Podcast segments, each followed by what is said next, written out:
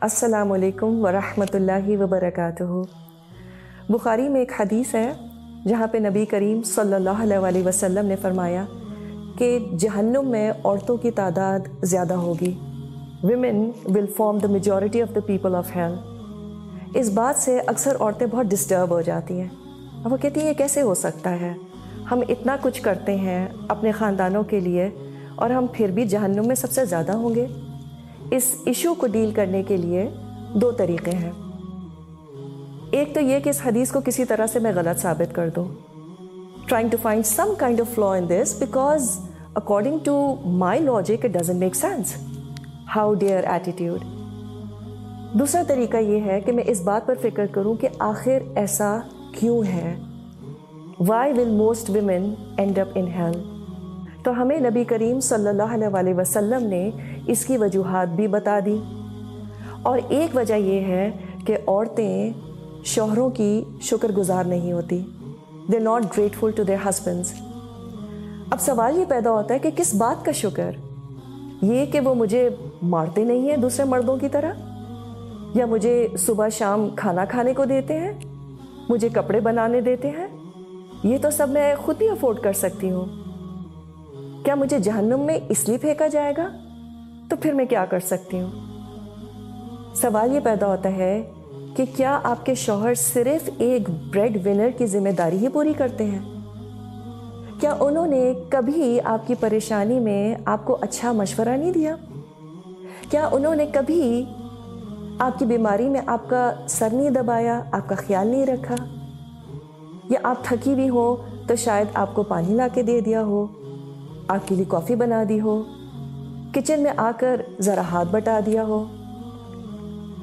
کچھ نہیں تو ساتھ آ کر کھڑے ہو گئے ہوں just to give you company بچے جب تنگ کر رہے ہوں تو ان کو سمجھایا ہو کہ دیکھو، mama does a lot for you be nice to her شاید بیچ رات میں کبھی آپ کی طبیعت خراب ہو گئی ہو اور وہ اٹھ کر فارمیسی سے آپ کے لیے دوا لے آئے ہو شاید گھر کی کبھی انہوں نے گروسری کر دی ہو۔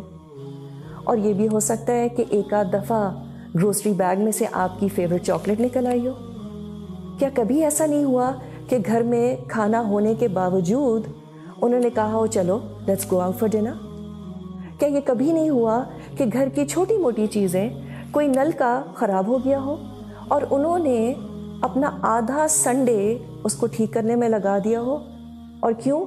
کیونکہ آپ کو پریشانی ہو رہی تھی۔ And I can keep going on and on ہاں یہ بالکل ہو سکتا ہے کہ یہ تمام باتیں آپ کے شوہر نہ کرتے ہوں۔ سب شوہر اتنے ایکسپریسو نہیں ہوتے۔ تب بھی تب بھی اگر ہم ان کی زندگیوں کو دیکھیں، تو عام طور پر صبح سے شام تک وہ جو اتنی محنت کرتے ہیں، کس کے لیے کرتے ہیں؟ اور کیا یہ آسان ہے؟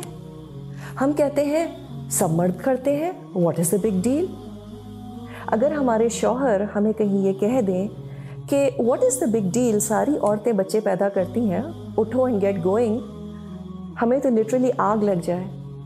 رونا دھونا اور پتہ نہیں کس کس کو فون کر ڈالیں کہ ان کو تو میری قدر ہی نہیں ہے۔ تو مرد پتھر کے نہیں بنے ہوتے۔ ان کا صبح سے شام تک کام کرنا از اے بگ ڈیل اور ہمیں کرنا بھی کیا ہے اپنے آپ کو جہنم سے بچانے کے لیے؟ ایک لفظ اپریسیشن کا۔ تھینک یو سو مچ بس that's all Allah expects from us جب وہ گھر آتے ہیں تو چائے پوچھ لی، کچھ پلیزنٹ باتیں کر لی۔ کبھی کبھی کچھ بھی کرنے کی ضرورت نہیں ہوتی۔